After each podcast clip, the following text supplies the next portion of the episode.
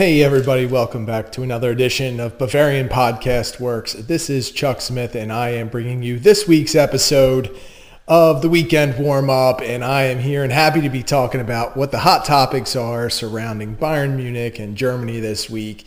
And we'll get started right away, just talking a little bit about Germany and the week that they've had, what's gone down, and where how they look heading into the Euros. Obviously, this was a big, big week for Germany. Uh, they were coming off the 1-1 draw with Denmark where they did not look good. Uh, but luckily for the Germans, they played Latvia, were able to get some things right and just put an absolute beat down on the Latvians. And I think we learned a little bit about how this team is going to look in the Euros based on what we saw at Latvia. And obviously the biggest thing that went down in that game was that Jogi Löw made the decision to move Joshua Kimmich to right back slash right wing back, however you want to describe it in this formation. Uh, Kimmich will be working up and down the right flank offensively and defensively. Obviously, there are a lot of people, uh, especially ones in the BFW community, who think Kimmich is the best six in the world, and it doesn't seem to make a lot of sense to move what would be the best player at his position in the world to another one. But in this case, we will give Jogi Löw some credit because this is a move that makes the team better. The deepest, best part of uh, I'm sorry of Germany's roster is the central midfield, and within that central midfield, aside of Kimmich, you had Leon Goretzka, who was battling an injury, Toni Kroos, Ilkay Gundogan, and Florian Neuhaus as the primary options there. And honestly, that that's a pretty formidable and stacked lineup for midfield. So with Germany struggling a bit and not having a natural right back to use, uh, you know, they've used Lukas Klostermann there, and Klostermann is a player who I like a lot. I think he's got a lot of potential, and I think he could actually be an elite level center back if he could ever stay healthy enough to really perfect the finer points of his game uh, to play that position. But he is I don't want to say he's an ill fit at right back because I don't think he's bad, but he's not as dynamic as Kimmich moving forward. Doesn't have quite the offensive eye as Kimmich and, and really can't generate enough offense from that position uh, as compared to a player like Kimmich. So moving Kimmich there obviously creates a an opening in the midfield, and that is where I think we're going to see Toni Kroos and Ilkay Gundogan man the middle against France when Germany opens up. And this should make – uh, Germany starting 11, maybe not quite as good as France, but they should be able to compete at least. And part of the reason they'll be able to do that is because they're going to go out and assuming Jogi Löw does not go off the rails at any point between now and the France game, uh, it seems like he's going to put his best 11 out there. Now, one of those players in the central midfield who we just referenced in Goretzka is probably not going to be eligible for that France game. Uh, in fact, today uh, we are taping this on a Thursday. Goretzka had returned to team training for the first time with Germany, which is a great, great sign. Uh, obviously, he has been battling this this torn muscle for quite a while, going back to uh, his time with Bayern Munich before the season ended. Uh, and it looks like, as of right now, that Germany is targeting uh, Goretzka to come back against Portugal. Now, I wouldn't even expect him to start that game. I would expect him to be used off the bench and make an appearance, but it is a great sign nonetheless. If Germany can somehow sneak out of France with a win or a draw, uh, they might be able to lean on Goretzka to help guide them through uh, the Portugal game, which would be a big thing. But back to that 11, uh, aside of the midfield and uh, moving Joshua Kimmich out to right back, I think we really have to look at the forward group, and obviously against Denmark, it was it was not great. Uh, there were a lot of things you could really pick apart in that game. In particular, uh, the level of effort and creativity that the forwards displayed in that game. I thought Thomas Muller was by far the best of that forward group, and we'll call them forwards in this 3-4-3 formation. Uh, I was not impressed by Serge Gnabry or Leon Goretzka. I mean, I'm sorry, Leroy Sané. Uh, too much Goretzka on my mind there. Um, and I thought that, uh, you know, in the first match against Denmark, Gnabry and Sane just, they did not work well together. They, they weren't creative. They weren't very fluid. They were moving around, but there was not a lot of purpose to their movements and just, they just did not sync up very well. Uh, so in the second match there against Latvia, Jogi Löw switched things up a bit, started Kai Havertz, and Havertz was an absolute beast against Latvia. I thought he was just, a, he was so, he was a handful for the Latvians to handle. And I think he did a really good job in stating his case as to why he should be part of the starting 11. Now, we are going to see uh, Jogi Löw have an interesting choice here based on the way Havertz performed. And in fact, you could go a little bit down the depth chart with the forwards, and you could say Timo Werner, once he came on in the second half against Latvia, also did very well. And Leroy Sané and Serge Gnabry in that game also asserted themselves really, really well. They were uh, much better in that game. It's almost as if they played better not working in the initial lineup that uh, Jogi Löw sent out. the first game against Denmark, it almost looked like a a 3-4-1-2 with Thomas Muller dropping back a little deeper and Gnabry and Sane playing up a little higher. It, it didn't really look that way against Latvia. Maybe the players just handled it differently. Maybe it was a strategic change from Jogi Löw, but whatever the case, inserting Havertz for Sane really created disruption. And I thought that the three players up front to start the game really played well together. So we'll see how Jogi Löw decides to go there. I think defensively we know where he's leaning. I think that back three, uh, you know, Mats Hummels is obviously going to be one of those players. It, it appears right now that Antonio Rudiger is go- also going to be uh, one of those starters. And that third spot in that back line will come down between Matthias Ginter and Niklas Süle. Uh, as of right now, I like both players. I think Ginter is playing really well. Süle, I'm a big fan of. I think he's just, I think he's a tremendous player, and he's gotten a bit of a bad rap this year. He's, you know, coming back in his first year off of an ACL injury. Uh, I think he's really started to round back into form, and I know there's a lot of criticism about his game and his fitness and all of that, but in the end, this guy's a talent, and I think he makes Germany better. I would probably lean toward using Süle uh, and bringing Ginter off the bench, and I would I would wouldn't be opposed to having a bit of a rotation there. I think the only one that really deserves to be out every game is probably Hummels, but I think Jogi Löw really favors Rudiger as well. So it's probably a situation where two of the three center backs in every game will be Hummels and Rudiger, and that third spot will probably depend on who's looked better in practice. So it'll be very interesting to see what happens. Uh, I think I feel a little more optimistic about Germany now, and it's not necessarily because they went out and beat an inferior Latvia team. It's because it seems like for the first time in a long time, Yogi Love is committed to getting his best 11 players on the field without really factoring in whose feelings are going to get hurt. Now, Florian Neuhaus could not have done any more to put himself in that mix for the 11 than he did against Denmark.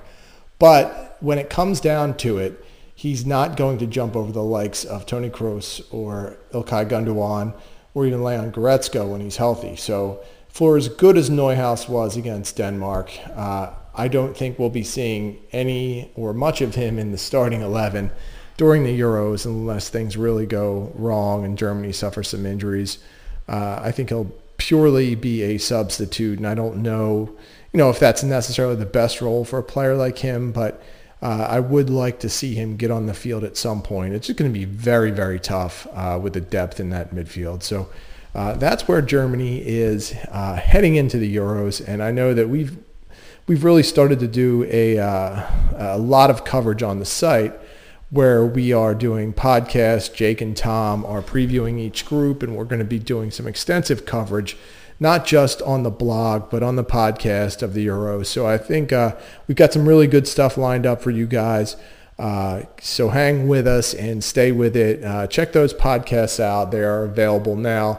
And always, as always, check out our blog because we are keeping up with the changes day to day that are going on from the Germany camp, which will bring us to a nice way to end that segment and move over to Bayern Munich, where we are going to take a quick look at some of the news that has uh, really broke over the past week or so. And we're going to start by attacking the goalkeeper situations. We've seen a lot break, uh, particularly in the last week, uh, surrounding what the future holds and what the goalkeeping depth chart might look like on Säbener Straße next season.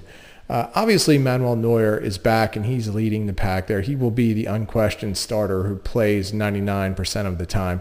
don't anticipate, no matter who the backup is, that they will get much of any time. Neuer has proven he is still the world's best goalkeeper, and he is going to probably continue to show that for at least another two to three years, given his current form. It does not look like he is uh, dropping off, and knock on wood, he has stayed healthy and avoided what looked like an injury-plagued career was heading his way just a couple of seasons back when it just seemed like it was injury after injury for him.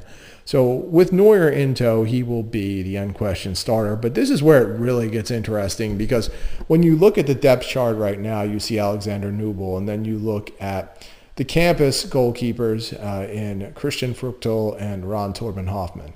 Uh, and right now, as for Nubel, he is looking to get out of Dodge. He wants to be in a place where he can play a little more, and rightfully so. He is a good goalkeeper in his own right he's also a player who needs to be on the pitch for as good of an environment as Bayern Munich provides for its players on a day-to-day basis. You need that game action, and right now Nubel is not going to get it.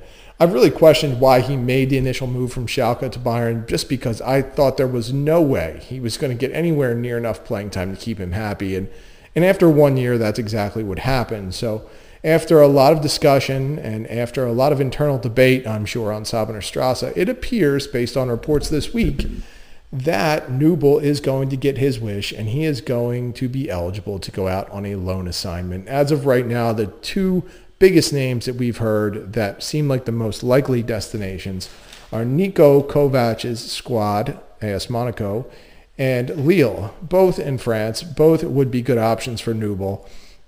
And if there's any one thing that could come out of this, I'm really hoping that Nubel goes to Monaco, and I'm hoping he retrieves the lost 99 Luftballons uh, karaoke footage that was missing from Bayern Munich's preseason party during Kovac's last season. If, if Nubel can go and procure that, then this loan is already worthwhile. That is for my first and foremost goal for his loan. I don't care if he even plays at Monaco. As long as he comes back with that video footage, I will die a happy man. But seriously, it would be great for Nubel. It would be great for the club because I think that I think that Bayern has done the right job. If they've if they were looking for a next generation Manuel Neuer, I think Nubel fits the bill just from a size and skill perspective. He is about as close to a Nubel clone uh, as you will get.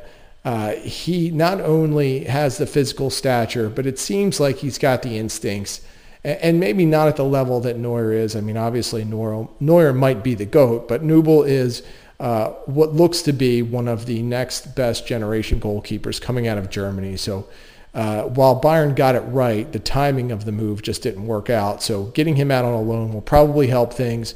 Will probably help Neuer feel better going out the door in a couple of years, and will probably help having Nubel get this experience so when he comes back to Bayern, he is ready to take over. So what would Bayern do if Nubel went out on loan? So right away, you look at those two options on campus, Ron-Thorben Hoffmann and Christian Früchtl. Well, those two guys have had a bit of a week themselves. Ron-Thorben Hoffmann, as has been rumored, is looking to get out of Bayern Munich as soon as possible as well because, again, he is an extremely talented goalkeeper has a pretty high ceiling as well. Maybe not, definitely not as high as Nubel, but he is a player who I think a lot of clubs could use and probably could develop into a decent starting goalkeeper in the Bundesliga. And I think that's his goal. He wants to be in a spot where there is a pathway for him to eventually at least try to compete to be a starter. Sitting behind Neuer and potentially Nubel, that is not going to happen anytime soon for a good young goalkeeper like Hoffmann. So I would anticipate that despite the fact uh, Bayern recently triggered an extension in his uh, an extension option in his contract, I would expect Hoffmann to be gone. Let's be clear about this. The only reason Bayern did that is so that they could sell him and not and, and basically to pre- prevent themselves from losing him for free. So uh, if if Ron-Thorben Hoffmann does not move on, I'll be completely shocked. And for me, I got to see Hoffmann play when Bayern played Juventus in Philadelphia. And I was really impressed by a young kid back then. So I think he's progressed nicely from that point. And, uh, you know, I, I, wish him the best of luck wherever he goes because I think just within a matter of weeks, he will leave Bayern Munich. As for Früchtl, he has had a bad week. Uh, based on the news reports that came out this week, Früchtl was uh, injured in a mountain biking accident where he broke his collarbone, which will keep him out of action for eight to 10 weeks.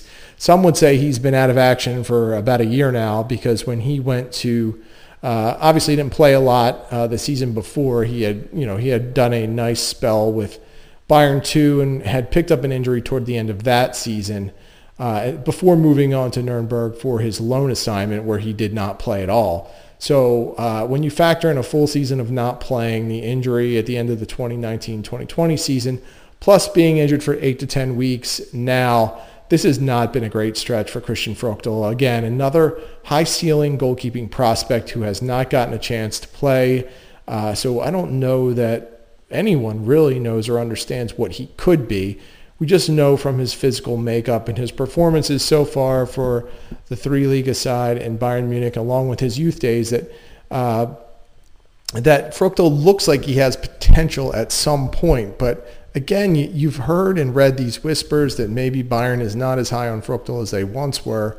And now with this injury that's going to keep him out for upwards of two months, it, it becomes very unlikely he's going to move on via a loan or transfer this summer. So we could see Früchtl in the regional Liga with Bayern Munich too. Uh, unfortunately, you know, they were relegated. So he may be back with them unless Bayern can find a willing loan or transfer partner. So again, we are left looking at who will be the backup. So initially we had heard Sven Ulreich was on Bayern's radar and this might happen. Sven Ulreich is currently a free agent and uh, it looked like la- toward the end of last week that things might escalate quickly and you might be able to see Ulreich actually be announced within weeks.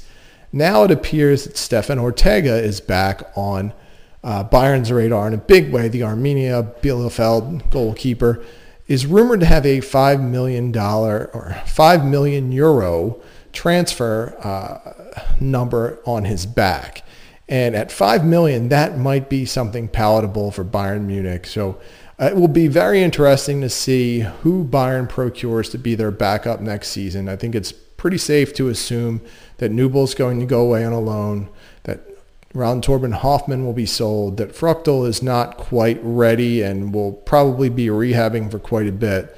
So Bayern is going to have to reach into its coffers and spend a bit of money to get a backup from Manuel Neuer. So that's where the goalkeeping situation is. And for the last segment uh, in this show, I wanted to do something that we used on the blog last week, and it's a buy or sell segment. And we used King, Kingsley Coman as the subject of that. Obviously, this week we've heard all the news. Coman reportedly has exorbitant salary demands.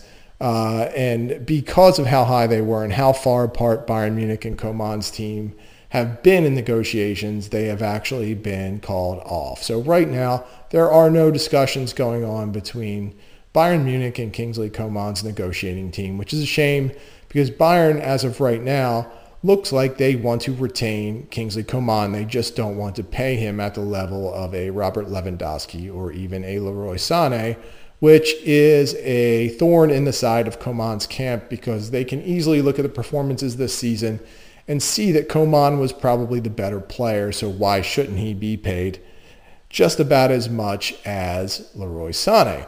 Uh, this is really, I think, one of those uh, negotiations that's going to drag out. Coman's contract ends in 2023. So this is going to go on, from my estimation, for about another year.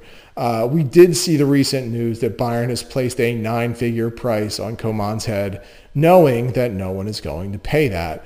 Even uh, the deep-pocketed, rumored uh, club, clubs that have been rumored to be interested in Coman, Chelsea and Manchester United, are probably not going to buck up that kind of loot for Coman. Uh, not just because it's it's insane to think anybody would pay that for him, but it's Coman also has a pretty lengthy injury history. He's also been fairly inconsistent over the course of his career.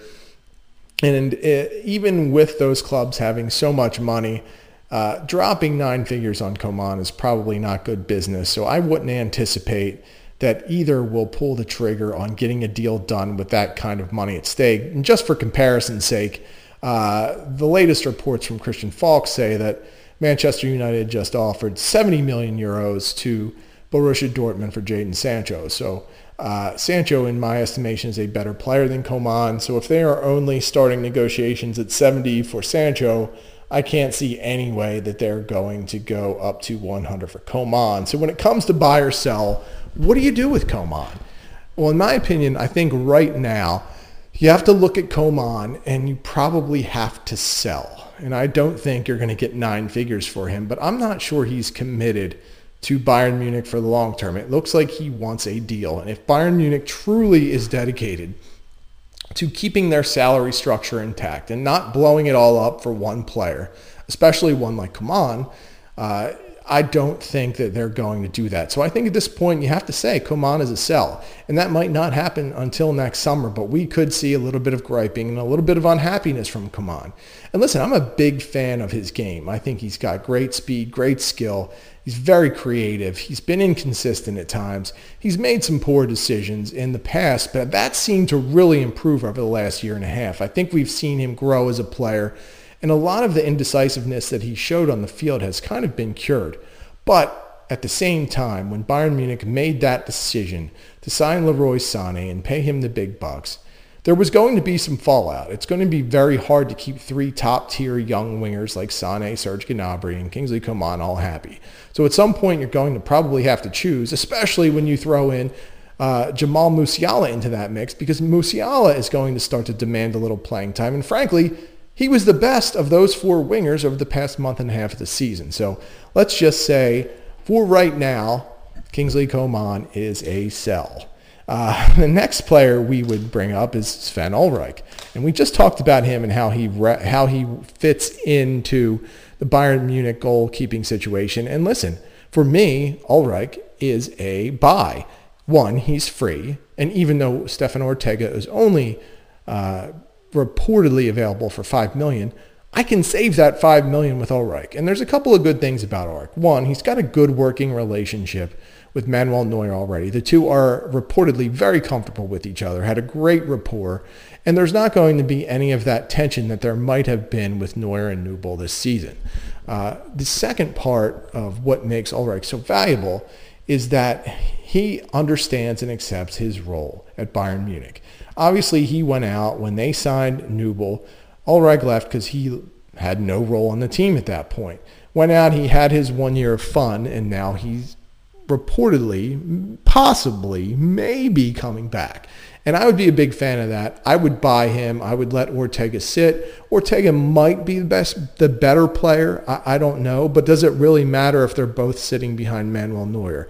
When it comes down to it, I want to save that little extra bit of cash and maybe apply that elsewhere where I might be able to need it, say at right back or at wing or in, potentially in the central midfield. So let's use Sven Ulreich as a buy.